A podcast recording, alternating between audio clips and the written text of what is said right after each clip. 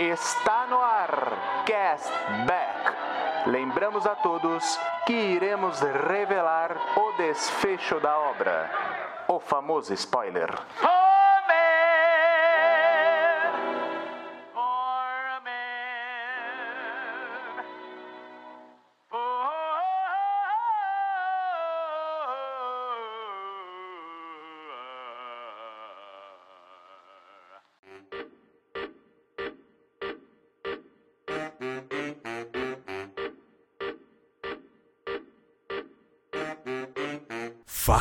Fala Castbackers! Chegamos mais uma vez, mais uma semana aqui para vocês. Eu já errei na abertura, mas estamos junto. Estamos aqui para quê? Para falar sobre Homem-Aranha através do Aranha Verso. Esta animação da Sony. E é claro que eu não estou sozinho para este bate-papo. Eu estou aqui com John Souza. Olá, olá. Eu preciso, necessito ser chamado para a Sociedade Aranha, cara. Eu preciso de um relógio daquele. Olha aí, seria interessante realmente. Será que acha na 25 de março? Quem é de São Paulo? Com certeza, com certeza. É, deve achar. Ou na Shopee, né, John? Pode ser também. Também. O AliExpress, né? E também com ele, Eduardo Schneider. Fala Rodrigo, fala John. E sou capaz de dizer que Peter Parker e Miles Morales moram no meu coração um do ladinho do outro. Ah, que bonito, hein, Edu? Logo na quinta-feira, emocionando a gente assim. Que legal, muito bem, meus amigos. Então é isso. Vocês viram que o episódio de hoje vai ser legal, vai ser bacana. Vamos falar sobre essa animação que é linda demais, mas calma, que a gente vai discorrer mais sobre ela no nosso episódio. Então sabe o que você faz? Aumente o som e dê uma olhada aí no seu lança-teias para ver se está tudo ok e Oi, eu sou Andresa Delgado. Se prepare porque o hype já vai começar.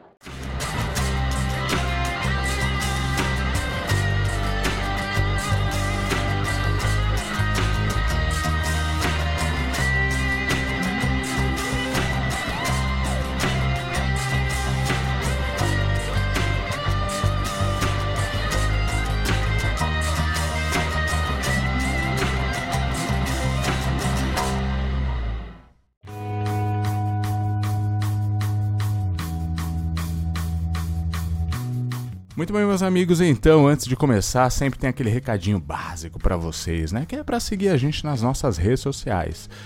Arroba CastbackP, esse pezinho maravilhoso, maravilhindo de podcast, beleza? Tem também as nossas mensagens que a gente lê no final dos episódios. Então, se você quiser mandar um e-mail pra gente, é o mensagenscastback.gmail.com. Você pode também mandar mensagem no nosso próprio Spotify que a gente vai conseguir. Agora, se você não ouve pelo Spotify, você manda um e-mailzinho pra gente que a gente com certeza vai ler a sua mensagem a gente fica muito feliz com isso.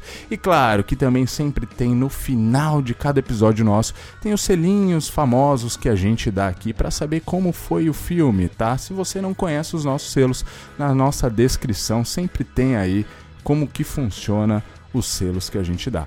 Tem também a nossa famosa jukebox, que a gente sempre escolhe aí uma musiquinha que tem a ver com o filme ou não, ou de repente alguma pegadinha, uma piadinha nossa aqui sem graça ou não, de repente você escolhe aí pra gente estar tá curtindo no final do episódio, certo? E claro que não é só isso, nós temos também a nossa campanha de arrecadação. Não é mesmo, Edu? Exatamente, Rodrigão. É o Cashback Gold que é o Cashback Gold? É o nosso plano de assinaturas que a partir de R$ reais mensais ele te dá direito a participar do nosso grupo lá do Telegram, escolher a capinha dos episódios, que o John lá faz bonitona, participar como ouvinte do último episódio gravado no mês. E se a gente chegar a 500 reais de apoio, nós sortearemos um cartão presente de 100 reais da loja que você escolher.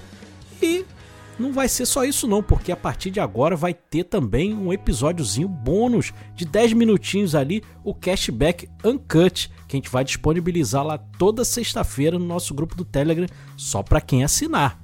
Então é beleza, mas Edu, beleza, gostei, um monte de coisa legal. O que que eu preciso fazer para assinar?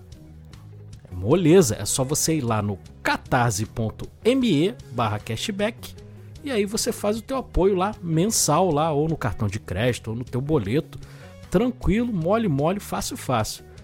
Beleza, Edu, gostei e tudo mais, mas, cara, mensal, mesmo 5 reais ou outro valor, fica complicado no meu orçamento. Mas eu gosto tanto do trabalho de vocês que eu quero ajudar. Eu não quero ficar sem dar uma contribuição aí. Como é que eu faço? John, tem jeito? Cara, claro que tem jeito, porque agora o cashback tem um Pix exclusivo para isso. Vamos dizer que você não quer contribuir todo mês, quer dar só aquela contribuição hoje e depois você vê, depois você se organiza e tá tudo bem. Você pode estar tá mandando no nosso Pix, no Pix do Cashback, que é o e-mail pcastback@gmail.com tá bom? Lá você pode estar tá mandando o seu Pix, contribuindo 5 reais, menos que 5 reais, mais que 5 reais. Você que sabe, você que decide sem muito compromisso, só para estar tá contribuindo para esse episódio, para esse programinha maravilhoso que tá chegando para vocês aí. É isso aí, muito bem. Inclusive, este episódio é um oferecimento dos nossos maravilhosos apoiadores: Ana Paula Menezes Ferreira, Caroline da Silva Chaves, Sérgio Luiz Quiminazo Machado, Jonathan Silva Rodrigues, João Vitor Maia da Fonseca, Cristiane Martins de Melo Souza, Gabriela Camarão Mota, Clara Cerqueira Brunelli, Paulo Soares da Cruz Neto, André Mariano de Araújo, Rogério Apolinário, Natália Reis, Emerson Dionísio de Souza, Luana da Silva Meira e Eduardo Luca de Freitas Leal, tá certo? Então, se você quer se juntar a essas pessoas e ajudar o Castback a manter esse nível de podcast maravilhoso que nós temos, ajudar a gente a manter o, o cast no ar, junte-se a essa galera com o recado que meus amigos deram, tá certo? Então, sem mais delongas, bora pro episódio.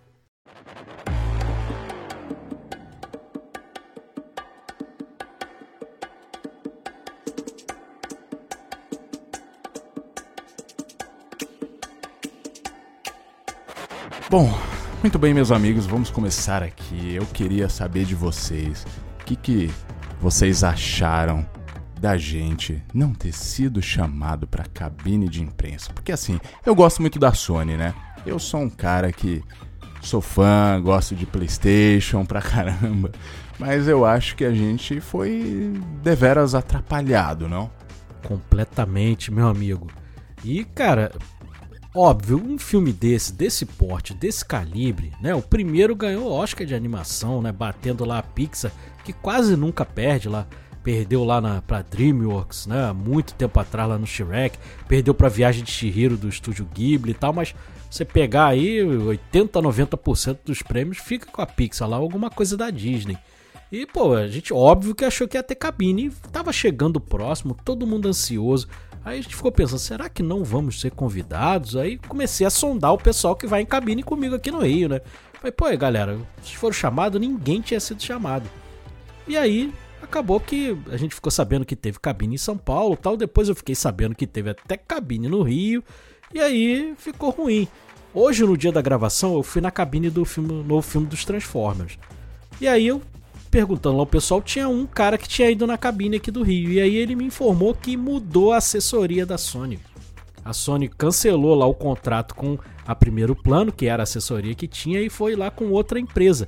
E essa empresa, obviamente, né, como é uma empresa nova, ela não tinha o nosso contato. Acabou convidando só canais muito grandes, que fica mais fácil de ter acesso, né? E aí a gente ficou de fora dessa aí, mas já peguei lá o contatinho já e vamos ser incluídos no mailing de novo lá da Sony para não acontecer mais isso que foi complicado, meu amigo, porque um filme com tantos detalhes, né?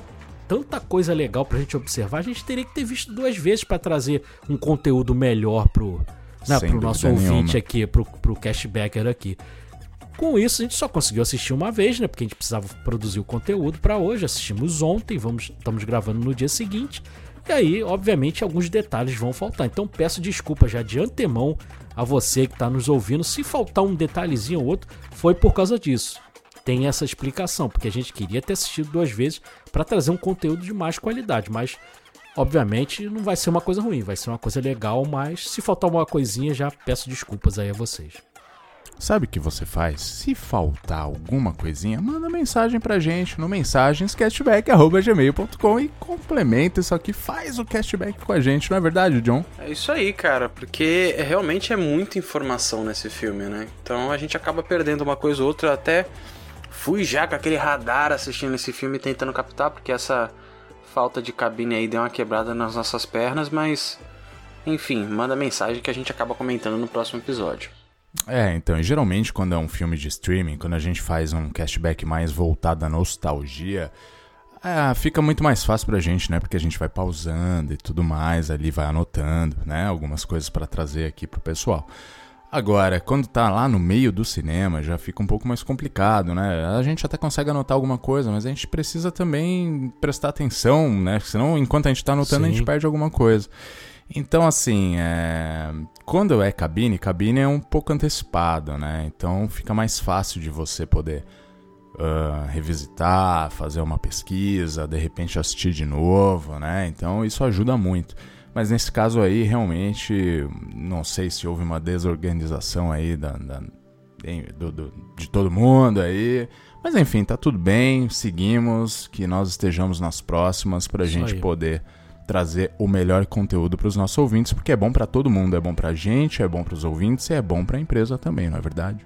Verdade. E outra coisa também, o Rodrigo, é a sessão que a gente assiste. Quando você vai numa cabine de imprensa, tem aquele silêncio, tá todo mundo ali compenetrado, que todo mundo ali, né, tá trabalhando, e aí você consegue absorver melhor. Na sessão que eu fui ontem, meu amigo, Cara, criança entrando 10 minutos depois Eita, do filme começado, duas meninas na minha frente filmando praticamente o tempo inteiro. Elas não estavam preocupadas com o filme. Elas estavam preocupadas em filmar ali para depois mostrar no Instagram, no TikTok. Entendeu? Que loucura. E aí, e aquilo ali atrapalha. Qualquer iluminação no cinema, o cinema tá escuro, você tá ali concentrado. Qualquer iluminação que tem, cara, você perde o foco. E isso também prejudica é um pouco ali, mas vamos que vamos aí, porque nossos ouvintes merecem ter um episódio aí assim que sai o filme. É verdade. Eu, eu mesmo levei uns chutes assim da cadeira de trás, né? Fazer o quê? Faz parte, né? Isso complica muito, né, John? É, então, não é nem cagando regra não, galera. Aqui é realmente difícil. A gente mexendo no telefone, na minha sessão, a senhorinha capotou na escada, foi uma cena horrorosa. o pessoal entrando... Vídeo cacetada. Edu... Nossa, demais, cara. E ela levantou e brava, falando, não é pra rir, não é pra rir. Eu falei, pelo amor Ela Deus, mandou essa senta. ainda? Mandou, mandou, porque que a loucura. filha começou a rir. Ah, isso com 20 minutos de filme, a mulher entrando, cara. Aí eu falei, meu Deus, só senta logo aí, vamos assistir o filme, pelo amor de Deus, cara. Mas é complicado. E na cabine de imprensa é outra pegada, né, cara? Tá todo mundo ali para produzir conteúdo, então tá todo mundo no mesmo nível, assim, de tentar prestar o máximo de atenção possível pra, enfim, gravar um podcast, gravar um vídeo no YouTube, um TikTok, qualquer coisa assim. É verdade, não é nenhuma questão de soberba, né? Ah, é, nossa, a cabine de imprensa, nós somos importantes. Não, não, é porque a gente meio que trabalha com isso, né? Então a gente quer sempre prestar bem atenção para trazer um conteúdo legal, então faz parte, mas também a gente vai como espectador, a gente vai de várias formas. E é isso, seguimos, bora. Agora vamos falar sobre esse filme, porque ele merece. Muito bom, meus amigos, então, este é o segundo filme dessa, quem sabe, trilogia, né? Muito provavelmente trilogia aí, né? Com certeza trilogia Exatamente. que vamos ter. Uh, esse filme ele já começa ali mais mostrando a origem da Gwen, né, como Mulher-Aranha, tal, contando um pouco a história dela. E como é de praxe aqui no Castback, a gente sempre tem aí o nosso momento de questões técnicas aqui que o nosso digníssimo Edu sempre traz pra gente, não é verdade? É isso aí, o filme, como eu mencionei, né, o filme ganhou o Oscar lá em 2018. Ele é um filme revolucionário na forma, na forma artística mesmo, né, a forma de animação ali, porque ninguém tinha feito nada parecido. E hoje você já vê muita coisa, cara, que é praticamente imitado ali da, do que a, a Sony fez ali. Você vê ali o gato de bota já bem parecido. O John tava até me lembrando aí que saiu o trailer essa semana lá do Tartarugas Ninja também nessa vibe. Daqui a pouco até a Pixar aí, a, a Disney também vai estar tá nessa. Eles não vão copiar, né? Porque eles não vão querer dar o braço a torcer. Mas eles vão fazer ali algo parecido. Então, cara, é uma, uma animação revolucionária. E esse, cara, fizeram uma coisa que eu achava que era impossível, que era ainda tornar a coisa melhor ainda. Porque tá muito bonito visualmente esse filme, cara. Tem a, a principal parte pra gente destacar desse filme é a parte visual, cara, porque é muito é bonito. Verdade. Os diretores Lindo. eles mudaram, não são os mesmos diretores do, do primeiro filme. É, são três diretores, o Joaquim dos Santos, que é um diretor português. O segundo nome que me chamou muita atenção, que é o Ken Powers, Ele, é, foi, ele foi co-diretor também do Soul lá da Pixar. E ele é um cara de Nova York. Por que ele foi chamado para fazer o, o Soul? Porque justamente como o filme se passa em Nova York, o outro filme, ele conhece muito da cidade ali e ele serviu até como consultoria. E a mesma coisa para esse filme, né? Porque o Miles Morales também é, é de Nova York. Então ele prestou uma consultoria, consultoria assim maravilhosa. E ele é um grande diretor também. Ele escreve peça de teatro tal. O último filme do Chadwick Boseman também era de uma peça de teatro dele. Então ele é um cara bom demais. E o outro diretor é o Justin K. Thompson.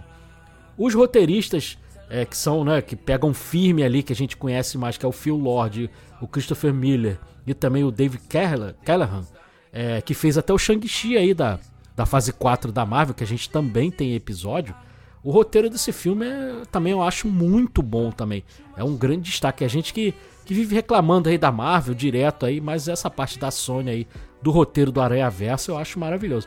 A composição é, o mesmo compositor lá do outro filme, lá do, do Aranha Verso, Daniel Pemberton. Ele, pô, arrebentou também. para mim, ele até. É, as músicas, nem tanto, eu achei as músicas do primeiro filme melhores.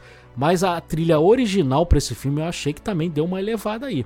Ela tá maravilhosa. Agora, tirando também a parte visual, a outra parte que eu destaco assim, de um nível altíssimo, vocês sabem, eu tô sempre elogiando muito a parte de edição que eu acho importantíssima para qualquer filme a edição desse filme, cara, porque é um desafio, assim, vocês devem concordar comigo, é um desafio enorme, porque é muita coisa nesse filme e cada cena ali é visualmente diferente. Então, para você montar e ficar coeso, cara, é muito difícil. E o editor desse filme é o Mike Andrews.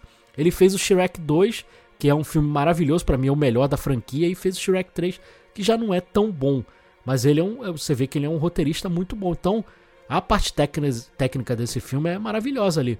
Na parte de produção tem lá aqueles nomes conhecidíssimos aí, M. Pascal, Aviarad, lá que a gente não curte tanto, mas, cara, a parte técnica mesmo, dos profissionais que metem a mão na massa, não é a galera do dinheiro, né? O pessoal ali técnico, cara, arrebentou e acho que é difícil você destacar um, um ponto negativo, não sei se vocês concordam. Cara, eu vou te falar que eu não acho, eu, a parte artística eu gostei muito. Eu acho que ele realmente ele dá, ele consegue superar o primeiro filme. Isso para mim é um fato.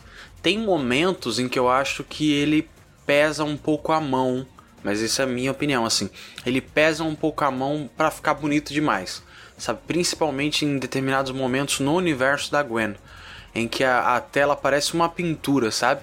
E isso acaba me tirando um pouco da Uma animação, aquarela, né? porque né? isso, porque tá acontecendo um filme ali, né? Tem um ambiente ali e o ambiente para de ser representado só por luz e sombra e aquela luz meio rosada e azul é, bem neon assim dela. É bonito, é bonito, mas me destoou assim em determinados momentos.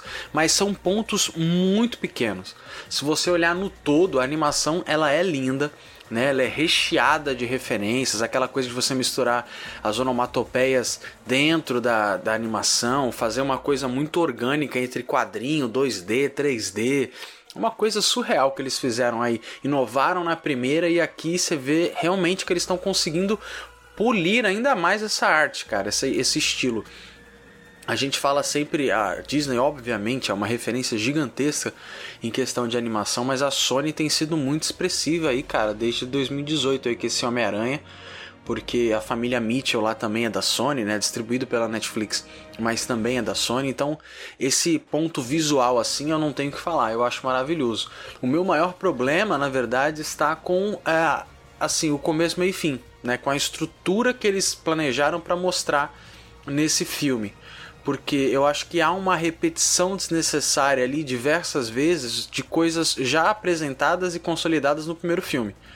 Então, assim, nós já sabemos como é que funciona o multiverso, nós já sabemos a origem do Miles, sabemos a origem da, da Spider-Gwen, e assim, para mim, eu acho que ficou repetitivo demais. E por ser uma animação de mais de duas horas, cansa um pouco, ainda mais com tanta informação na tela, ainda mais com tanta luta, com tanta trilha sonora boa, sabe, com tanta animação passando ali, isso acaba te can me cansou um pouco a quantidade de informação. E, enfim, outros pontos que a gente vai estar tá falando mais para frente, mas acho que continua mantendo um alto padrão assim, não é algo catastrófico de ruim. John, é engraçado você ter falado essa coisa da parte artística da principalmente da Spider-Gwen ali, cara, é, não sei porquê, mas me despertou assim uma similaridade.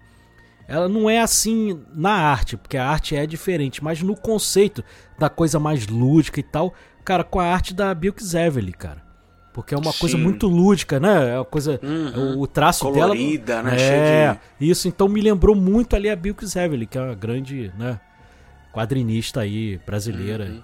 E que tá, agora tá em voga aí por causa do, né, do quadrinho dela da, É, Supergirl. da Supergirl lá e que vai ser adaptada pro cinema ali, o arco dela, James Gunn mostrou. E tá vendendo igual água, né? Porque, Sim, sim. porque tá todo mundo voltou a comprar por causa do, do James Gunn ali, mas realmente é muito bonito ali. Mas eu entendo o que você tá falando, eu até concordei, John, a gente conversando em off, porque é, para mim foi claro ali o que, que, que eles tentaram fazer, porque a primeira animação ela fez muito sucesso na crítica, mas no público nem tanto.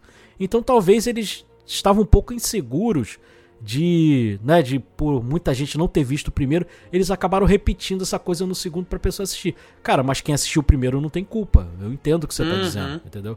Pra quem já assistiu, realmente pode ser que fique, né, um pouco cansativo porque você já viu aquilo ali. E é bacana falar também, né, sobre a referência, porque eu acho que isso brilha ainda mais a questão do roteiro, né? Porque o Aranha Verso não foi algo inventado para o filme, ele já existia. A gente teve um pedacinho dele naquela animação de 94, né, que o Homem-Aranha era mais gordinho tal. Que né, os episódios finais ali tinha a Madame Teia, que inclusive vai ter um filme live action aí mais pra frente. Mas o, o Aranha Verso, igual esse que a gente tá conhecendo aí no filme, ele começou em 2014 nos quadrinhos, cara, feito pelo Dan Slott. E lá é completamente diferente do que é apresentado aqui na animação. Isso pra mim foi uma surpresa muito boa. É, a gente vai ver essa conclusão no terceiro filme, mas a, como as coisas estão acontecendo aqui é bem diferente dos quadrinhos. Nos quadrinhos, é, esses Homem-Aranha se juntam, né? O multiverso de aranha se junta, porque o Morlun, que é tipo um vampiro espectral, ele e a família dele tá correndo atrás, ele vai em todas as dimensões para sugar energia, né? Sugar super-humanos com poderes de Homem-Aranha. Então eles vão visitando em multiverso, multiverso tal. É uma, uma coisa até meio batidinha, assim, pô. Tem um mal que tá indo em cada multiverso, tem que parar esse cara, porque ele tá matando o Homem-Aranha rodo aí, um Homem-Aranha, Mulher-Aranha, enfim. Porco-aranha, macaco-aranha, ele tá matando tudo. e aí eles acabam se juntando. Então não há uma liderança, né? O Miguel O'Hara aqui, ele é o líder. Não há uma liderança. Há o terrível, abominável, que pra mim é uma merda, o Homem-Aranha Superior tentando ser o líder. Né? O Homem-Aranha Superior é, pra mim, uma maior idiotice que teve nos quadrinhos, que é o Homem-Aranha com o cérebro do Dr. Octopus. Então o Dr. Octopus dá um jeito de trocar o cérebro lá do Homem-Aranha e vira um Homem-Aranha Superior. É horroroso mas não tem essa estrutura tão bem consolidada que o Miguel O'Hara cria aqui, né? E a, o vilão desse filme, na verdade, é a instabilidade que o multiverso criou, né? E não necessariamente uma ameaça em si, que é o que acontece nos quadrinhos. Então isso eu achei um ponto muito forte do roteiro, porque ele poderia simplesmente ter copiado aquilo que tá nos quadrinhos, e eu acho até que continuaria excelente por conta da animação, trilha sonora, enfim, os personagens extremamente carismáticos, mas ele decide por um caminho separado que eu acho que tem tudo pra ficar bom também. Acho que um ponto que a gente tem que destacar desse filme também é a questão do desenvolvimento dos protagonistas, né? O desenvolvimento dramático e emocional deles também, né? Acho que é um ponto a se destacar, né? Porque aqui a gente vê muito mais do que ação, a gente vê os conflitos ali familiares, né, com deles, né? Então acho que isso também é bem bacana a gente, né, ver essa, essa parte do amadurecimento deles, né, também. O John falou aí do arco do Aranha Verso e o personagem Miles é do Brian Michael Bendis, né, John? Isso, é isso aí. Beleza. E realmente, ele vem Rodrigo. antes do Aranha Verso. Uhum, eu concordo contigo, Rodrigo. O desenvolvimento. Eu queria muito ver da Spider-Gwen. Eu queria muito ver o desenvolvimento dela, até porque no primeiro filme ela, cara, é um personagem que brilha demais.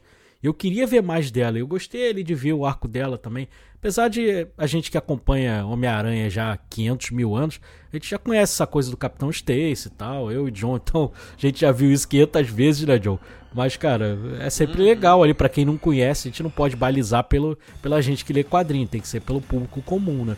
E eu achei muito legal ali, ó o desenvolvimento dela, porque realmente é isso. Não é questão de um vilão, um super vilão que nem você tem o Thanos e tudo mais. A questão aí é uma jornada de amadurecimento. Tanto pro, pros personagens ali, dos heróis, quanto pro, pros principais parentes deles ali, os, um pai, ou uma tia, ou um tio, tal, o amadurecimento de todo mundo ali no conjunto. A gente vê muito isso com os pais do, do Miles ali, porque tem uma hora que o pai tá conversando com a mãe e ele fala, cara, eu não sei como lidar, porque eu também preciso aprender a lidar com meu filho, porque eu já não sei como que eu faço pra isso. Então eu preciso também é, crescer nesse ponto pra poder lidar com meu filho.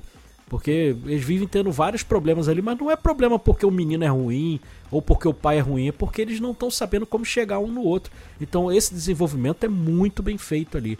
A gente vai conversar mais à frente, porque como esse filme é, é, evidentemente um filme de meio e o jeito que ele foi, o corte abrupto pra pra ter o próximo daqui a 10 meses, a gente vai conversar sobre isso.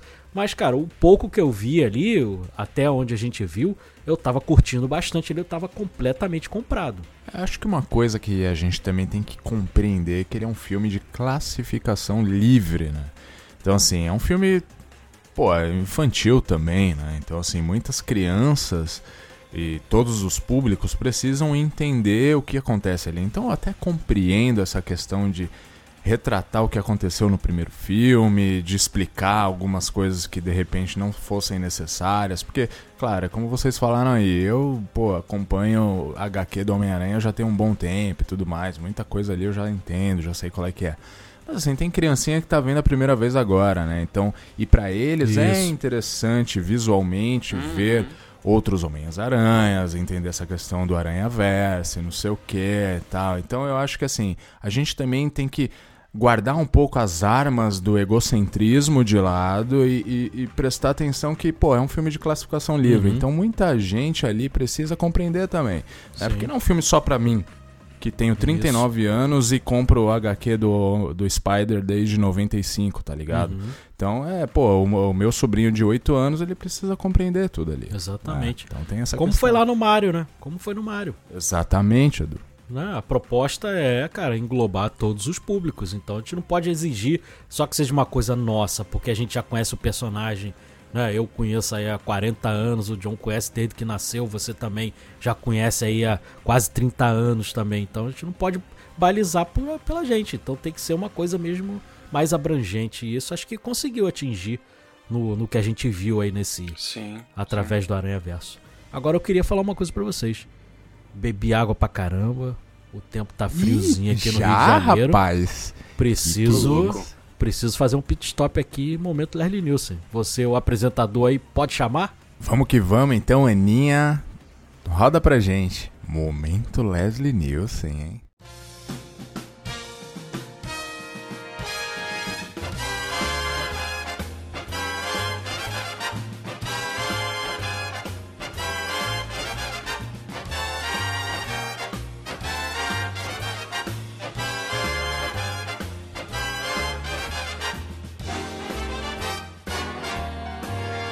E não sou eu, hein, John? Rapaz, Pois é, rapaz, coisa inédita Coisa aqui, né? inédito, inédito. Já, já aconteceu uma outra vez, eu acho, mas é isso. Já, eu já fui também. O- É. Queria fazer uma pergunta pra você, cara, porque teve 200, a Sony disse que fez 280 versões pra colocar nesse filme aí do Homem-Aranha, algumas são conhecidas, tal. Que loucura. E eu, eu queria perguntar pra tu, tem algum favorito assim que apareceu na, na animação? Pra mim, eu vou te falar que eu tive uma relação incrível de ódio e amor com o Spider-Punk, cara. Porque ele Caramba. começou, eu falei, mano, que cara chato, ele não gostava de nada, ia contra a comédia, ia contra a ação, ia contra não sei o que, não sei o que, não sei o que, e depois eu me apaixonei, cara. Eu achei ele um baita personagem, ele desenrola a trama ali no meio de uma forma incrível. A gente vai comentar mais quando o Edu chegar, mas teve algum Homem-Aranha assim, paralelo, que você gostou bastante? Pô, então, John, eu gostei do Punk, cara. Eu acho que ele é. Eu, eu dei boas risadas com ele. Eu gostei muito do, do tom dele ali e tal. Mas um que me chamou muita. Bom, te- teve vários, né, cara? É, eu não sei. Assim, por isso que eu queria ter assistido duas vezes, né, cara? Você sabe que eu sou um ávido fã de Tokusatsu. Quem conhece o Castback há mais tempo sabe disso. Então, assim, disseram que ia ter o Supai da Mãe. Eu acho que eu vi o Supai da Mãe, mas eu não tenho certeza se eu vi o Supai da Mãe, que é o Homem-Aranha japonês lá, daquele Tokusatsu. sim. É, enfim, mas um que me chamou muita atenção, porque assim, foi justamente numa época que eu comecei a colecionar mais Homem-Aranha tal, foi na época da saga, da famigerada saga do clone, né? Onde tinha o Ben Haley ali e tal. Então o Aranha Escarlate, e ele tava desenhado numa pegada bem 2D, bem bem comic Uhum. mesmo. Então isso me chamou muita atenção, apesar de eu achar o personagem idiota demais ali, né? Talvez, eu não sei se foi impressão minha, mas ele tem uma pegada meio noventista mesmo, que é aqueles desenhos com músculo até no até no Sim, cotovelo do cara tem músculo, né? Então O ele, ah, meu bíceps músculo, né? aqui, ó, meu bíceps tal, não sei o que, tô dando um mata-leão aqui, não sei o que lá, tal. Mas enfim, uma coisa que me chamou atenção foi o Aranha Escarlate, porque, pô, eu, foi meio que o meu início. Não início, porque ali em 92 eu já, já li alguma coisa, mas onde eu comecei a colecionar de fato foi, foi na época da, da, da saga do clone. Então o Aranha Escarlate tá bem, bem na minha memória, assim, e me levou pra aquela época, cara. Então eu gostei bastante de vê-lo ali em ação. Tava aqui só ouvindo você e já estou de volta. Olha ele aí. Então, Aninha, encerra-se o momento Leslie Nielsen. Muito obrigado.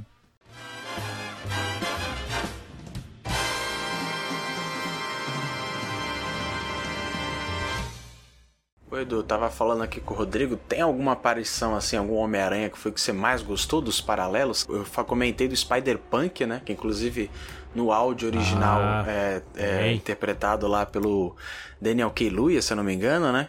É ele mesmo. E eu, eu comecei odiando o personagem, achei ele chatíssimo, aquela coisa de, não, porque primeiro ele vem como um contraponto do Miles, né? Porque ele meio que tá dormindo junto ali no mesmo local que a, que a Gwen. Aí depois ele é contra tudo. Eu sou contra a comédia, eu sou contra não sei o que, não sei o que, não sei o que Contra lá. a cultura. Cara, depois eu fui entendendo o personagem, eu gostei tanto dele que pra mim foi dessa Achei levada aí, foi meu favorito. Gostei dele demais. Agora, até você mais ou menos acho que até já sabe qual é o meu favorito. Cara, aquele Homem-Aranha da série de TV, aquele de pulseirinha metálica. Cara, é o que eu tava te Pô, falando. esse aí, hein? Cara, foi o primeiro Homem-Aranha que eu vi na minha vida. Não foi do quadrinho, não foi de nada. Foi a- eu tive contato com o personagem, assim como eu tive contato com o Hulk. O primeiro foi lá o Bill Bixby e o Lu Nossa, Ferrino da série de clássico. TV. Né? Então, quando eu vi aquele personagem, a vontade foi de gritar ali, cara. E, inclusive, eu tava até comentando contigo, John, porque eles fizeram um compilado de 3, 4 episódios mais ou menos e exibiram no cinema em 1980. E eu fui ver no cinema e depois de ter assistido ainda tinha um álbum de figurinhas, cara. E você imagina uma criança de 4 anos assistindo um filme desse do Homem-Aranha, Homem-Aranha escalando parede. Tudo bem que era tosco pra caramba, mas pra criança de 4 anos tá tudo maravilhoso. E é aí, tudo lindo. e você ainda chegar em casa e ainda ter o pacotinho de figurinha, cara, pra colecionar com as cenas do filme.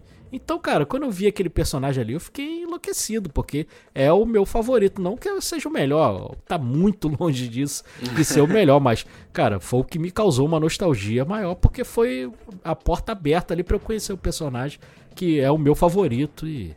E acho que sempre vai ser junto com o Miles hoje em dia, né? O Peter Parker e o Miles Morales são os meus favoritos aí de, de todos. Cara, agora tem uma parada que eu amei, assim, achei sensacional nessa animação, que foi a Mayday, cara. Porque desde o primeiro momento que ela apareceu num trailer, né, a filha do Peter Parker, na primeira vez que ela tá com aquela touquinha de Homem-Aranha, eu botei lá a imagem em HD, tirei um print e ela é o meu wallpaper aqui do celular, cara, desde a primeira vez que apareceu. Eu gosto muito da filha do Peter Muito Parker. fofinha, né, cara? Ah, o editorial da Marvel tem algum problema com Homem-Aranha tá casado e com filho, mas assim, eu gosto muito nos quadrinhos da época da Mayday. Tem uma, uma questão assim, mas é aquela coisa chata, porque nos quadrinhos a Mayday ela tem cabelo preto e ela é a primeira filha do, do Homem-Aranha, né? E aqui ele chama a criancinha, que ela é ruiva, de Mayday. Na verdade, a, a filha do Homem-Aranha ruiva, ela aparece no Aranha Verso, mais velha, e o nome dela é Annie Parker. O que, que acontece? Nesse universo onde existe a Annie Parker, a Mayday acaba morrendo no parto. A Mary Jane perde o bebê no parto e tal, e aí alguns anos depois nasce a, a Annie Parker, que é essa criança ruivinha, ela tem até, se não me engano, heterocromia no- nos olhos e tal, mas, puxa, ficou muito bonitinha, com a criança completamente atentada ali, escalando o Miguel O'Hara direto ali, né, cara? Num paraquedas, ela tem um lançadorzinho de teia próprio, com, Ah, ela é coisinha linda. com uma florzinha, putz, é muito legal, cara. Eu gosto muito do Miguel O'Hara, que eu acho que é muito melhor do que o dos quadrinhos, Porque eu tava até comentando, né, John? Eu, eu colecionei, cara, pela beleza do, da arte. Porque a, né, o uniforme do Homem-Aranha 2099 é lindo. 2099. É, é maravilhoso. E a capa da primeira edição ela é toda metalizada em vermelho. Ela é linda. Eu, eu, tinha, eu tinha, infelizmente foi se perdendo em mudança e tal, mas eu tinha a coleção completa, assim como eu tinha a número 1 do X-Men 2099 também. Eu gosto muito. E em inglês é interpretado pelo Oscar Isaac, né? O Miguel O'Hara. E eu também gosto muito da Mulher-Aranha, cara. A Jessica Drew também, ela grávida ali, cara. Achei o personagem dela também muito foda também, né? Merece legal ali. E é um personagem que eu também gostava do, de desenho animado também, da Mulher-Aranha. Personagem que eu sempre curti também. Não só a personagem, mas o visual dela também acho muito bonito. E são os dois personagens assim que eu gostei bastante ali da, né, do núcleo duro ali do, do que tava mostrando do- dos personagens. Agora eu vou contar uma coisa pra vocês. É impressionante como o Homem-Aranha, ele é sempre um personagem que a gente se identifica muito, né? Talvez seja por isso que a gente goste bastante do personagem. A gente já comentou isso, acho que no Homem-Aranha 3 ali, né? Que tem aquela reunião dos três ali e tudo Uhum. mais. A gente gostou bastante. E como a gente se identifica com o personagem, ele tem esse potencial, né? E pra mim aconteceu, é, pessoalmente, acontece algo nesse sentido, porque, pô, o Peter Parker, ele agora, nesse filme, ele tem uma filhinha tal, e minha filhinha falta um mês pra ela nascer também, então eu fico pensando Olha assim, aí. poxa vida, olha Martina. só. É, a Martina tá pra nascer aí logo logo, né? Então, assim, é, eu, eu fico pensando nisso. Falo, pô, que legal, cara. Homem-Aranha tá com a filhinha. Pô, eu também vou ter a minha filhinha. Olha que legal. Então, É mais aí. uma vez, eu me identificando com o personagem. Isso que é legal. Agora, vocês estavam comentando aí das diversas versões, né, que apareceram, tal. 280, né, John? Que você comentou. Isso, a Sony falou que fez 280 versões da Homem-Aranha. Que loucura, né, cara? Vocês acham que isso aí, de alguma forma, ao mesmo tempo que é legal, isso pode ter atrapalhado de alguma forma ou, ou ter sido desnecessário tantos, tantas versões assim? Olha, eu vou te ser sincero. Não é uma parada que atrapalha. Assim, tipo, ah, putz, não deveria ter. Eu não vou reclamar de forma nenhuma, foi muito bacana ali ver diversas referências ao Homem-Aranha do PlayStation 4. Teve inclusive a Sunny Spider, que é uma, uma mulher-aranha paraplégica. Ela não tem o movimento das pernas, ela tem um, um síndrome de, de pele elástica e tal. É uma personagem bem recente dos quadrinhos. Foi muito bacana ver ali. Ela é dublada pela Aline Diniz, foi a única dubladora que eu consegui É. reconhecer daquela muvuca. E John, é, nos Estados Unidos é dublado por uma pessoa também com deficiência, isso que é legal. Olha que legal, cara. Aqui no Brasil Muito não foi, legal. né? Mas É, que foi uma bacana pessoa que com lá foi, deficiência cara. também, eles fizeram a representatividade ali perfeita ali da, da personagem. Que bacana, cara, que bacana. Mas assim, é, não há um peso muito grande na história por conta disso, né? Tipo, é bacana visualmente pelas confusões ali do Miles tentando fugir e tal, as referências que a gente tem, mas não é nada tipo, nossa, cara, isso aqui inovou, foi incrível. Não, sinceramente. Inclusive tá saindo na internet aí um monte de, de coisa, né? Personagem com mal renderizado, com o braço dentro da parede e tal, parece ser no jogo de Play 2 o negócio, mas enfim, é, foi maneiro, eu não vou reclamar não, pra ser sincero. Eu gostei pra caramba ali, eu acho que encaixaram da forma que deveria ser, porque não poderia ser uma coisa com roteirizada ali com uma coisa mais profunda, porque aí realmente se fossem fazer isso, ia ficar tudo uma salada ali, cara. ficar meio forçado, É, né? como foi encaixado ali daquela forma, só a perseguição ali, eu achei maravilhoso. Inclusive tem o Homem-Aranha lá dos anos 60, daquela animação desanimada, né, que tinha que o bicho não se mexia direito. Né, que tinha... E aí ele é mais devagar do que os outros, cara. Isso eu achei sensacional, cara. O, o jeito que eles conseguiram utilizar. E o John tava me mostrando um negócio que eu não tinha percebido. Que eles traduziram né, o Homem-Aranha da Insomniac, que é do, do PS4, como Homem-Aranha com insônia, cara. Ou seja, traduziram tudo errado ali, mas mó barato ali aquelas cenas ali deles aparecendo e você tentando reconhecer também, né? É uma parte mais. É, é. É. Essa é a parte legal, né? A gente tentando, ah, olha quem É. tá ali, nossa, pesquei esse cara tal. É a parte que você fica mesmo atrás do easter egg É. ali. Então é legal, mas não atrapalha o- no é. roteiro, né? Porque a história também não. anda. Pra mim foi, foi bem orgânico ali, eu achei bem, bem legal, bem encaixado. É, a única coisa que eu posso dizer, e eu vou bancar o chato, eu já falei pra vocês que em off eu ia falar sobre isso, que eu vou bater mesmo, é essa questão da dublagem, de tudo bem, né? A gente, eu, eu tento 100% ser coerente. contigo. Eu tento ser Tamo coerente ao máximo que eu posso, porque assim, a gente reclama quando colocam Star Talent. Star Talent é quando colocam na dublagem aqueles caras famosões, tipo, Ah, vamos colocar o Luciano Huck aí pra dublar, né? A Peach, não sei o que. A gente reclama com desses caras. Mas quando é um influencer que eu gosto, eu vou falar que é beleza, que é legal? Porra, não sei, né, cara? Tudo bem, é uma falhinha, uma pontinha aqui, uma pontinha ali. Legal, beleza, tudo bem. Mas assim, cara, uh, e eu assim, bom, por conta própria, por né, propriedade, posso falar o quanto é difícil você entrar nesse meio, nesse mercado da dublagem, o quanto você gasta, o quanto você se dedica para isso. E tá cheio de dublador iniciante aí que essa pontinha faria muita diferença na vida, na vida desse dublador iniciante. Eu não falo nem por mim, porque eu ainda tô tentando ser iniciante, mas o cara que já inicia, que já tem uma escala, uma ou duas no mês, que não é fácil, já faria muita diferença no currículo desse cara, faria muita diferença na moral desse cara, que ele ia ganhar uma grande moral para ele mesmo ali, poxa, participei disso. Ia fazer diferença, inclusive, na finança desse cara, porque assim, quando você faz uma dublagem para cinema, uma ponta que seja, uma hora, você ganha ali mais ou menos uns 300 e poucos reais, entendeu? Então, para esse cara iniciante, faria muita diferença financeiramente, moralmente e também no currículo dele, né? Então, assim, eu acho que as empresas elas poderiam. Eu sei que eles fazem tudo baseado no lucro, então de repente como a primeira não foi, não teve um, um, um, grande lance assim do, do público, não foi muita gente assistir tal, talvez colocar esses caras ajude a levar. Eu não acho, eu não acredito nisso, tá? Então essas empresas elas poderiam dar uma olhada nesses caras que estão começando, porque esses caras que estão começando na dublagem são os caras que vão lá na frente, ser os caras que estão né, trazendo. Se você é fã do Guilherme Briggs, ah, do Wendel Bezerra, que legal, maravilhoso, desses caras, da Miriam Fischer, esses caras que são deuses sagrados da dublagem, que são realmente maravilhosos. Esses caras iniciantes hoje, eles precisam de uma oportunidade para um dia chegar lá na frente e serem também grandões, assim, para você ser fã também. Então, assim, eu acho que é importante, cara, que os dubladores iniciantes tenham essa possibilidade, essa oportunidade, ao invés de você colocar um cara que é influencer, que para ele eles já têm bastante coisa. Né, eles já, já vão para eventos tal. Pode acontecer com a gente agora, cara. A gente não foi para uma cabine de imprensa, mas os grandes influenciadores foram. Então eles já, pô, pra que ficar mimando esses caras até o máximo, né? Eles já têm bastante oportunidade disso, velho. Entendeu? Isso é legal. Agora, pô, vamos ajudar essa classe aí. Eu vou defender a classe aqui mesmo, cara. Entendeu? Porque eu acho que é importante. Entendeu? É importante. Hoje, o audiovisual, ele é muito pautado por quem tem seguidor e quem não tem. Antigamente, desculpa, tô tomando tempo aqui, né? Eu sei. Mas antigamente, a gente via, vamos pegar novela mesmo. Novela, você chegava e tinha um Lima Duarte que vinha do, pô, do, do rádio, o Gianfrancesco Guarnieri que vinha do teatro, tal, teatro de arena e tudo mais. Pô, que legal, são grandes caras que realmente eram bons né? Hoje em dia a gente vê muito cara que faz as coisas só porque ele tem mais seguidor. Então tá difícil pro cara iniciante, o cara que é bom e iniciante, fazer alguma coisa.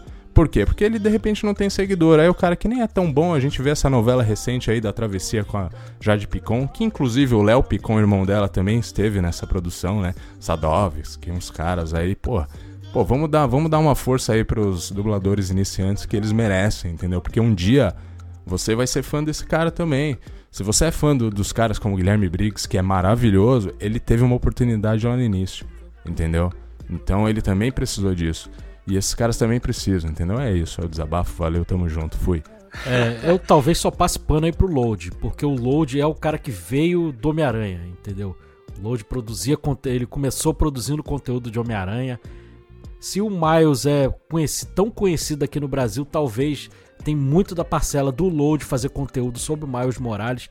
Então talvez o Load ali encaixasse legal ali é, dentro do personagem, justamente como uma, uma, homenagem a um cara que, né, que batalhou tanto aí pelo Homem-Aranha. Talvez ele seja a maior autoridade aí de Homem-Aranha para falar de Homem-Aranha aí no Brasil. Então o Load eu fiquei feliz, assim, eu, eu passo um paninho ali pro Load. Agora o resto ali, Sadovski, cara. Que que, pô, editor da revista 7 é, lá que cara, eu nem gostava. Assim, e eu, e eu nem critico os caras por terem aceitado. Lógico, eles têm que aceitar mesmo. Se chega esse convite, porra, que legal, que animal. Eu acho que o grande problema não é nem os caras. Tá tudo bem pelos caras. A questão é quem eh, resolve ter essa atitude. Quem resolve fazer esse tipo de coisa, entendeu? Então é, é chato pro cara que tá ali batalhando, lutando para entrar nesse mercado, que é muito difícil e que para ele seria uma mudança muito grande na vida dele. Entendeu? Seria uma coisa muito legal para a vida dele. Que para os influencers, porra, é muito legal. Ah, que legal. Mas para o cara que está começando ali, o dublador iniciante, é uma puta de uma mudança de verdade na vida do cara, entendeu? Não que, nossa, ele vai se tornar um grande dublador por ter feito uma pontinha, não. Mas, porra, moralmente, no currículo e até financeiramente ajudaria muito essas pessoas. O, eu ia comentar essa questão que o Edu falou do Load, cara, porque tem gente que realmente pô, fortalece a dublagem, sabe? A galera tá ali Homem-Aranha ou enfim, dublagem. Agora tem gente nessa lista aí, cara, que eu não, não vou ficar citando nome e tal, mas gente que sempre falou mal da dublagem brasileira, que nunca deu suporte nenhum, sempre falou para assistir dublado que é melhor que legendado, que dublado não dá para fazer isso e aquilo, e tá lá, cara, dublando personagem, sabe? Então isso, para mim, é uma hipocrisia. E eu não, não vou julgar só a Sony, não, cara. Eu vou julgar também o dublador, porque. O, o dublador não, do cara que foi chamado para dublar, porque assim, se você fala mal da dublagem, se você não gosta da dublagem, então que você seja coerente, entendeu? Ah, não vou dublar porque eu não, não vou assistir dublado, não gosto de dublagem. Agora tem um monte de influenciador ali, cara. Que você fala, pô, tu vai assistir dublado? Não, não vou. Não vou porque dublado é mó ruim e tal. Vários, cara, vários daquela listinha lá. Mas enfim, é o que você, que você comentou aí. É, é bem triste essa situação, mas bora pra frente. Agora a gente tá mencionando muito quadrinho, muito desenho tal, do que a gente gostou, mas também tem as é, né, as coisas do cinema também. Aparece o Donald Glover ali, cara. Achei mó barato que ele fez o. né? Seria o gatuno ali, o tio do, do Miles Morales no MCU e tal. No filme da Sony lá no primeiro ele aparece lá. Achei bem legal também ele ter aparecido ali. Foi bem. Foi uma surpresa e foi um dos momentos que na, lá na, na sessão o pessoal mais vibrou ali quando apareceu o Donald Glover. Ele aparece no primeiro também, né? Ele aparece num episódiozinho passando sim, na TV. Sim. Que inclusive é a cena que fez o. Puxa, me falhou a memória agora o criador do, do Miles Morales. Brian Michael Bendis? Isso, Brian Michael Bendis foi o que inspirou o Brian Michael Bendis a criar o Miles Morales. Né, é nada mais justo ele aparecer de novo aí espero que ele apareça mais vezes. Inclusive falando em live action, aparece também, né? Uma cena do Toby e tal, essa questão toda do cânone. Hum, é uhum. muito O Andrew bacana. também aparece. O Andrew aparece lá com o Capitão Stacy. Eles juntam essas coisas que por muitos anos, né, a gente a gente lê quadrinho há muitos anos, a gente achava isso até uma tosquice, né? Fala, pô, toda vez essa história se repete, agora ele conseguiu consolidar em algo necessário, cara. Isso foi muito bacana. Tipo, Sim. ó, o Homem-Aranha é isso. Esse é o molde do Homem-Aranha. Ele tem que sofrer, ele tem que passar é, por essas situações e tal. Muito bacana mesmo. Isso é uma decisão de roteiro muito boa, essa coisa do evento canônico ser cada Homem-Aranha tem que passar por um sofrimento, né? Por um sacrifício. Uhum. Então achei isso muito legal e essa justificativa, né? Pô, mas você também vai ter que passar pelo seu, não tem jeito. E ele, né? E aí gera esse dilema. Cara, você vai julgar o Miles também, cara? Qualquer um ali voltaria pra, né, pra ajudar seu pai e sua mãe. Você não deixaria, né, seu pai e sua mãe sofrerem alguma coisa por causa uhum. de, né, de multiverso, que seja ali. Cara, não tem como, é humanamente impossível ali. Então, esse dilema do personagem, cara, casa muito bem ali e você compra totalmente ali aquela, aquela dúvida ali daquela decisão ali. É, no... é bacana mencionar também que eu acho que a gente vai acabar pegando nisso no terceiro filme que quem coloca essas punições, quem organiza todo esse universo, né, esse aranha-verso, é a Madame Teia, né, cara? Que vai ter um filme solo dela aí. A Sony fez esse filme com a Dakota, Dakota Johnson, né? E vamos ver se vai ter alguma ligação, se vai ter alguma coisa. O filme se passa na mesma linha do tempo, do, na mesma época do Homem-Aranha do Tobey Maguire, esse Madame Teia. E a Madame Teia é responsável por manter essa coesão.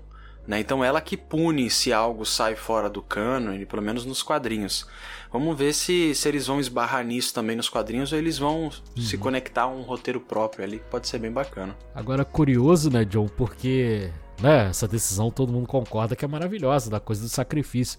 E cara, no MCU lá, no MCU não, não, mas os dois filmes do Tom Holland, os dois primeiros, cara, eles cagam pra essa coisa do sacrifício. Cagam. Né? Uhum. É, o cara é fanboy do, do Tony é, Stark. Total, total. Né? Não tem nada a ver. Eles só vieram consertar no terceiro filme e no final do filme. Ali o Homem-Aranha virou, né? Que aí esqueceu de tudo tal. O cara passou a morar na, naquele, né? naquele apartamentinho ali, todo fuleiro tal. E aí, cara, consertaram o personagem. É engraçado, né? Porque são dois produtos da mesma empresa mas são decisões diferentes ali. A decisão do Aranha Verso foi muito melhor do que a do, dos outros filmes lá do, do Tom Holland. Sim, inclusive o, o Homem-Aranha 2099, ele cita, né? Fala assim, olha, nem me obrigue a comentar sobre aquele garoto e o Doutor Estranho da Terra 199999.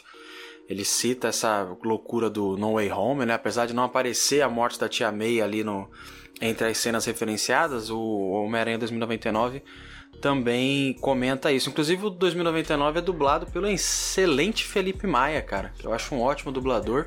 Ele bastante conhecido aí pela voz do Hal Jordan. E ele no, no Homem-Aranha Longe de Casa, ele dubla dois personagens. Ele dubla o Quentin, que é o Mistério, e dubla o Demolidor também. Que ele é a voz original do Demolidor pra gente aqui. Boa. Mas aí acho que a gente deve mencionar, né? A gente tá chegando já pro final do episódio, mencionar essa interrupção abrupta sim, sim, para próximo filme, né? Porque para mim é o ponto disparado, o ponto mais negativo do filme. Porque na hora até de dar a nota aí eu vou justificar alguma coisa, porque realmente é complicado. Eu não sei qual é o produto final. Até onde eu vi, eu gostei muito, gostei demais. Mas vai acabar, essa interrupção vai acabar afetando um pouquinho na minha nota. Eu vi um, um canal que eu curto bastante lá no, no Twitter mencionando é, ah, quem for ver o filme e tal tem que compreender que é tipo Vingadores Guerra Infinita e Ultimato.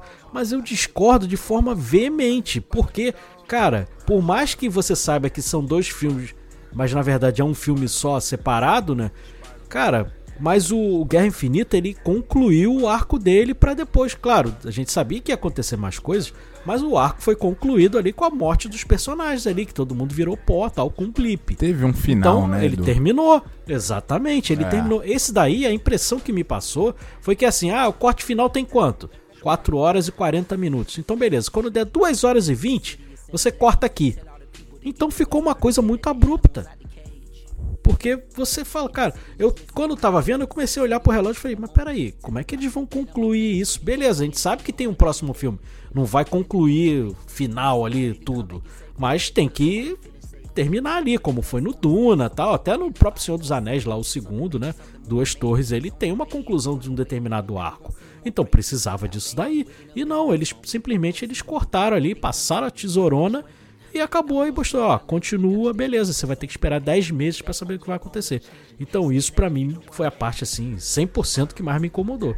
Cara, e na moral, não vem me pedir resiliência pra entender nem nada do tipo, porque na hora que eu entrei no cinema, ninguém falou assim, gente, é meio filme, a gente vai cobrar metade do, do ingresso que você pagou. Tá, eu paguei É, o é. preço cheio. Eu tô indo assistir um filme, cara. O bagulho tem que ter começo, meio e fim. O bagulho, é, é, termina de uma forma, a gente até comentou É. isso em off, como se fosse um episódio. Tipo, ó, semana que vem em Aranha Verso. Não, não é isso. É, Vou ter que foi, esperar bom, 10 foi muito meses. série, né? Parecia Saca? série, Eu- né, John? É, então, a gente pagou pra assistir o bagulho e, cara, o negócio não tem final. E isso a gente entende. Eu fui pro filme já sabendo que era em duas partes, eu tinha noção disso, não achei que seria Sim. tão abrupto como o Edu falou, mas eu sabia que esse filme não ia ter um cliffhanger. Só que assim, no boca a boca, cara, isso não vai ficar bom. Entendeu? Não vai, porque o, o mainstream, o público que tá indo, que já tá reclamando de ir pro cinema hoje em dia pra pagar ingresso, quando o cara que for pro cinema falar assim, pô, amigo, fechou Homem-Aranha lá, cara, não tem final o bagulho. É. Tu acredita? E- falo, pô, sabe não que tem eu- final? Sabe o que é mais grave pra mim, John? É não deixar isso explicitamente claro que é Exato. uma primeira parte. A Exato. gente que acompanha, que produz conteúdo, a gente já viu entrevista de diretor, roteirista lá, né, Phil Lord falando, tal, não, em duas partes, tal, a gente sabia. Mesmo assim, a gente já se incomodou, né? A gente sabendo de antemão, a gente se incomodou. Agora você imagina o público casual que não faz a mínima ideia, né, do que do que tá acontecendo ali, não acompanha, ele vai entrar no cinema e vai ver. A pessoa vai se decepcionar. Eu tava conversando com num grupo de, de WhatsApp de uns amigos que o grupo é ma- majoritariamente para falar de games. Cara, eu comentei sobre isso e nem, nenhum deles sabia dessa coisa. Ninguém sabia que o filme era a primeira parte. Entendeu? Então, cara, a propaganda tinha que ser mais explícita para falar sobre isso. Não ficou claro. Não ficou explicitamente claro Ah, que ia mesmo, ser a mesmo. primeira parte. Então incomodou demais. Inclusive, produtor de conteúdo, hoje eu estava conversando na cabine de Transformers, alguns produtores de conteúdos falaram para mim o seguinte: Eduardo, eu só tô sabendo que é em duas partes porque você tá me falando agora. Eu já vou ver o filme com outros olhos porque você já me falou isso. Mas você vê, o próprio produtor de conteúdo tava por fora disso. Imagina o público casual, aquele cara que vai com a esposa, com o filho no, no shopping comprar alguma coisa, aí, pô, sobrou um tempinho aqui, vamos pegar um cineminha, pô, tá passando o filme do Homem-Aranha aqui, aquele primeiro foi tão legal, vamos ver esse. Cara, o cara vai sair lá cuspindo abelha africana. E Edu, é o cara que paga as contas, né? Porque se você depender só de produtor de conteúdo e só de fã, fãzão mesmo hardcore, é, O fã não tá- dá 500 você tá milhões perdido. de bilheteria. Exato, você tá perdido. Então, realmente, você tem que ter uma estratégia com que faça que o público casual saiba disso, porque eu acho que é, é justo, né? Acho que é mais justo, enfim. Sim, vocês falaram aí em série, parece uma série. Cara, até numa série, quando você tem lá o season finale, aquele arco daquela temporada é concluído. Fica coisas pra resolver na próxima, mas, cara, até na série é concluído aquele arco ali. E nessa aqui não concluiu nada. Entendeu? Foi uma interrupção. Aquela coisa do, né, do, do Miles estar no lugar errado e tal, encontrar com a outra versão dele do Miles, que é o gatuno nessa outra versão. E aí, né, tem as enrolações ali do daquele daquele multiverso ali, cara, e, e aí simplesmente, beleza, continua. E você fica assim, meu Deus do céu, acabou assim. E aí, eu ficava olhando no relógio assim e falava, ué, mas peraí, a duração é essa, tá terminando, mas, pô.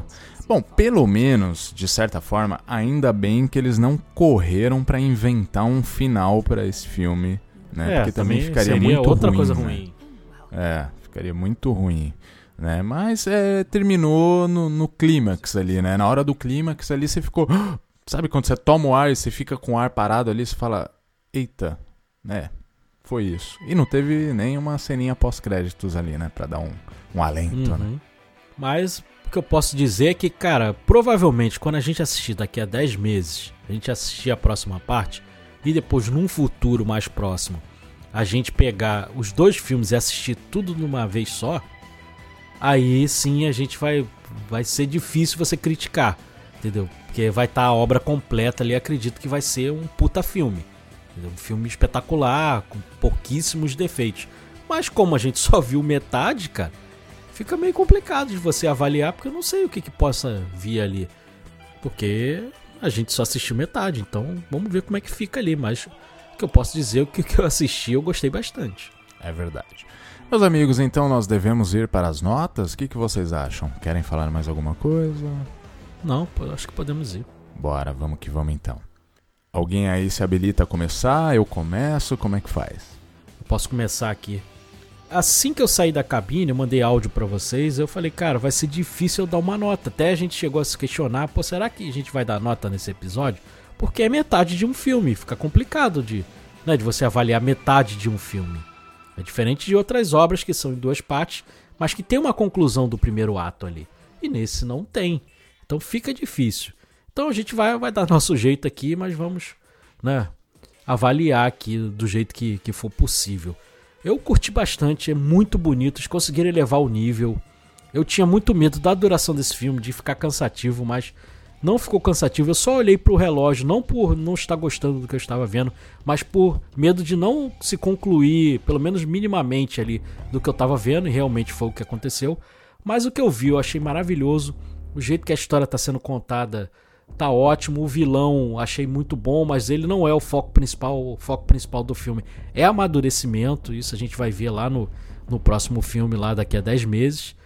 Mas não há como negar que teve um pouquinho de frustração justamente por causa dessa interrupção e não ter sido concluído da melhor forma possível. Então, se lá daqui a, a 10 meses, quando eu for assistir outro filme, talvez minha nota até mude quando eu ver a obra completa ali.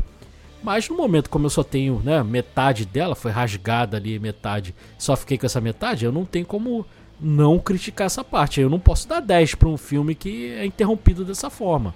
Entendeu? Não deixou claro que seria dessa forma. Então, por causa disso, apesar de ter gostado bastante, ter visto muito poucos defeitos, eu vou dar uma nota 9. Olha aí, olha aí, ainda assim é uma belíssima nota. Vamos lá, John? Show de bola, vamos lá. Cara, eu gostei bastante também.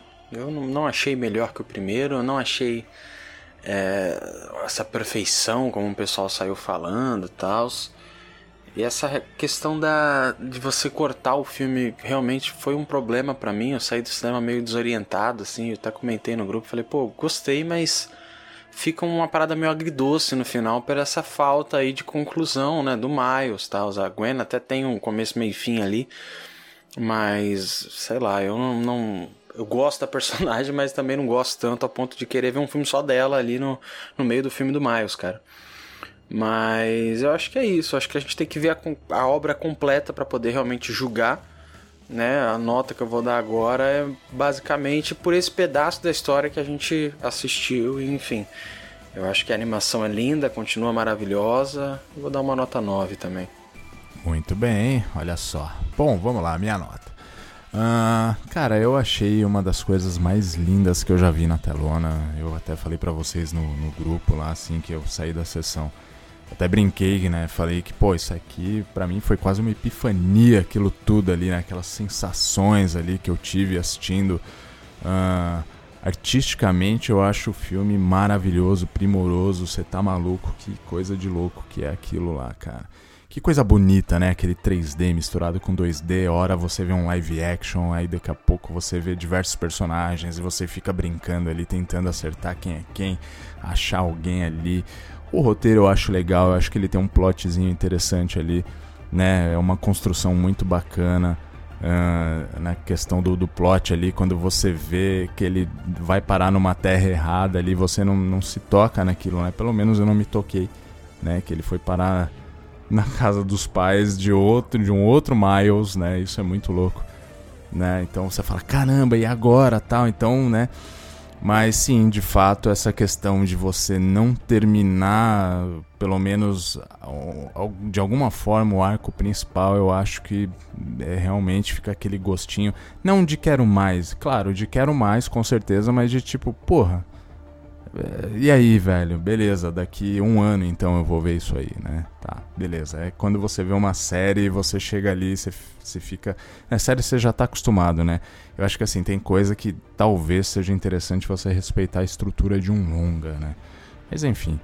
Uh, de certa forma, eu acho que esse é, é um ponto baixo também. Essa questão de que eu fiquei meia hora aí falando, discorrendo sobre os dubladores iniciantes acho que não tem muito a ver com a produção em si, né? É uma questão mais da Sony Brasil, não sei, sei lá. Acho que não, na verdade a Sony de fora que às vezes pensa nessa questão também. Então acho que dá pra gente jogar na conta deles, né? Enfim.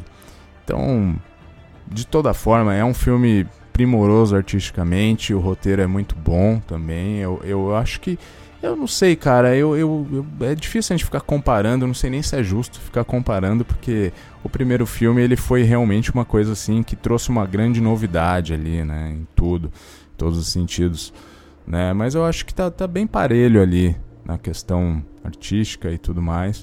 Uh, a minha nota eu vou dar 9,5. Boa. Então, Homem-Aranha através do Aranha Verso. Pausa dramática. É Great Scott.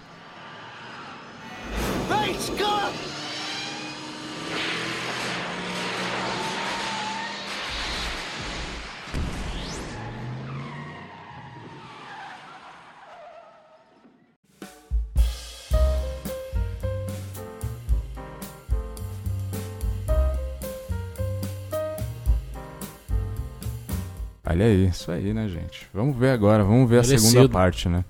Merecido. Vamos esperar. Vamos ver. Vamos ver. Ele poderia ser um 10 facilmente, ele bateu muito na trave ali para essas é, questões. Talvez vire né, um 10 cara? com a próxima é. parte lá, o Beyond lá, né? É, seja um 10 quando a gente for assistir a obra completa, mas não tem como né, você deixar passar isso daí. Então, por isso um 9, é. mas que é. com potencial de 10. Pô, total, cara, total. Se concluísse de alguma forma esse arco aí, com certeza eles seriam 10, porque é muito lindo, cara. É tudo muito lindo.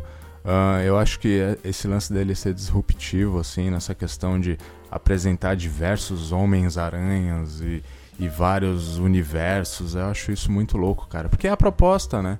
É uhum. a proposta do filme. A gente não pode ficar reclamando e a gente também não pode balizar pelo ah, pelo que eu sou, que eu acompanho Homem-Aranha aí, não sei o que tal. Não, é para todo mundo, então é para ser disruptivo mesmo, E é muito legal, cara. É muito, muito bem feito, é maravilhoso. Bom, mas agora eu acho que a gente tem um momento aqui que é sempre muito importante no cashback, que é a nossa leitura de e-mails e comentários que nós temos. Vamos lá? É isso aí, são três mensagens, duas lá do Spotify e uma do e-mail. Como a gente sempre faz, eu, vocês leem aí a do Spotify, eu fico com o e-mail de boaça. Fechadaço. Você lê a primeira, John, ou eu leio a primeira? Pode ser, já tô com ela aqui. Então, taca-lhe pau. A primeira mensagem é do Maicon Silva. Acho que é a primeira vez que ele manda mensagem, eu não lembro Também dele acho, ter também mandado não lembro, antes. Ele mandou aqui, boa tarde. Eu falo de Recife e gostei muito do episódio desse filme. O episódio em questão é o de O Silêncio dos Inocentes, né? É, por coincidência, eu tinha assistido com a minha namorada e queria ouvir algo sobre ele. Vocês sabem muito. Vou ouvir o de Guardiões. Tá aí, muito obrigado, Michael. Tamo junto, cara. Espero que tenha Demais. gostado do, do episódio de Guardiões. Valeu demais, Maicon. Continua com a gente aí, manda mais mensagem, hein? Agora eu vou ler a mensagem aqui, deixa eu ver se eu acerto o nome. Abinada B. Freitas. Tomara que eu tenha acertado Abinadab, seu nome. Abinadab. É o nome bíblico. Abinadab. Ah, que bonito. Abinadab legal. Freitas. Abinadab conhecido meu, inclusive. Freitas. Pô, muito legal. é, muito é legal. irmão de uma, de uma amiga minha. Olha só. Muito bom. Vamos lá, a mensagem dele é assim: Eu fiz igual o John e voltei naquela cena que o Edu ficou explicando. Como leigo, não fazia ideia de tudo o que estava acontecendo ali. Parabéns pela aula de cinema, amigos. Lembrando que essas mensagens é sobre Silêncio dos Inocentes. Boa. Muito obrigado Muito aí. bom. O famoso Bina. Bina, valeu demais a sua mensagem aí. Próxima irmão. vez já pode já, já chamar de Bina, que já tá já é a Bina. segunda vez que manda mensagem. Na É. terceira já tá íntima e pode ser Bina. Até facilita a vida de quem tá lendo, né? Porque o nome realmente é, mais verdade, complicadinho. É verdade. É verdade. Né? E tá junto, né? E aí a gente fica Uhum. tentando ali. Mas, pô, valeu demais. ah, nosso querido Bina, né? Tamo junto. Muito aí. E a terceira mensagem é de um cara que também. Ah, engraçado, que é a terceira mensagem que eu tô lendo e é a terceira vez que ele manda mensagem pra gente. Agora, uma coisa curiosa que eu tenho reparado é que o nosso amigo aqui que mandou mensagem, eu acho que ele não deve ter e-mail, porque os e-mails são sempre diferentes, esse- o nome é sempre diferente lá no, no cabeçalho lá do, da mensagem, mas é o, o nosso querido Francisco aqui, ele mandou aqui pra gente. Esse é o terceiro, é o título da mensagem. Fala cashbackers, aqui é Francisco Oliveira de novo, aquele que manda na mensagem nas madrugadas aí, nosso amigo.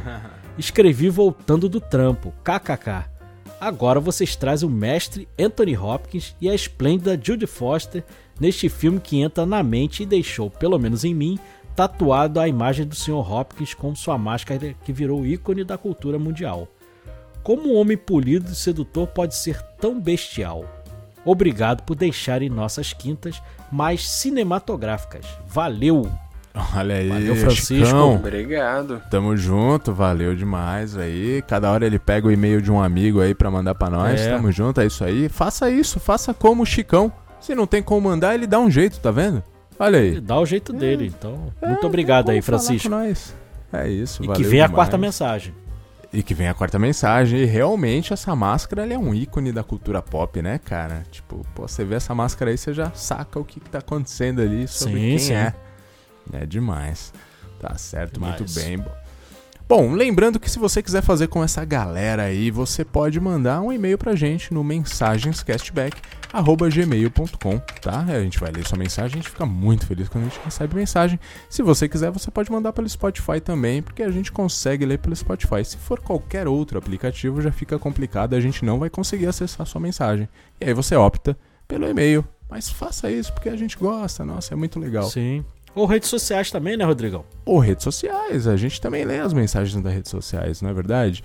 As nossas redes sociais são sempre Castback P, esse pezinho maravilhoso, magnânimo de podcast. Você encontra a gente no Instagram, no Twitter, no TikTok, no OnlyFans. Mentira, no OnlyFans ainda não, mas quem sabe, por que não? O Edu aí já tá fazendo academia. E Não, vocês podem. E quem sabe aí vocês vão mandar mensagem, a gente vai ler aqui também, tá certo? Então segue a gente porque tem conteúdo exclusivo e também tem as nossas campanhas aí de arrecadação para que a gente mantenha o nosso podcast sempre forte. Tem os benefícios, inclusive tem novidade, não é mesmo, Edu? É isso aí, rapaz. Como eu falei lá naquela hora de anunciar lá no começo, tem agora o Cashback Uncut, que toda sexta-feira vai sair para você lá um pequeno podcast ali, um podcast bônus de 10 minutinhos, 15 minutinhos, exclusivo para quem é assinante lá no grupo do Telegram. Olha aí. Então você vai com, principalmente com dicas da semana, algum, algum fato inusitado, mas principalmente dicas assim para você sexta-feira ali, poxa, você tá pensando, pô, tô querendo pegar um cineminha, o que que eu vou assistir? Eu já deixo a dica ali para você, você já vai ter tudo mastigadinho ali para saber o que vai assistir no teu final de semana aí. Olha, eu vou falar uma coisa para vocês. Essas dicas do Edu são realmente muito boas. Eu tenho sorte porque, né, não sabe como é, né? Para mim é, é no Vascão isso aí se eu pudesse, eu pagaria para ter essas dicas do Edu, porque o cara realmente manja muito. Então, para quem é Cashback Gold, toda sexta-feira vai sair o Cashback Uncut aí do Edu, tá certo? Com as dicas do cinema e os comentários dele. Eu acho que vale muito a pena. Além de outros benefícios, tá certo? Meus amigos, então, temos agora também a nossa famosa Jukebox. Quem está com a fichinha? O John aí já com a fichinha Olha dele ele aí, pegou rapidinho. 10 Fichinha por 3 pronta, reais, cara. né? Maravilha, não sei o preço porque eu nunca comprei essa fichinha, mas ela tá aqui, cara. É, 3 eu por acho 10, que- 3 por 10. É 3 por 10. Eu acho que a gente pode fechar com Sunflower, né, cara? Post Malone aí e tal, Swan Lee. Acho que é uma trilha sonora muito gostosinha. Ela é a música tema do primeiro filme, né? Ela encaixa muito bem lá. Aqui eu acho que não tem nenhuma música que se encaixe tão bem quanto foi lá. Lá a gente teve Sunflower, teve What's Up Danger, teve várias outras ali bacanas. E eu acho que a gente podia flechar com, Sunflower aí num, num clima super lá em cima. É isso, muito boa escolha. Tamo junto, fiquem aí com o som que o John pediu. E é isso, tamo junto, valeu. Valeu, galera. Falou!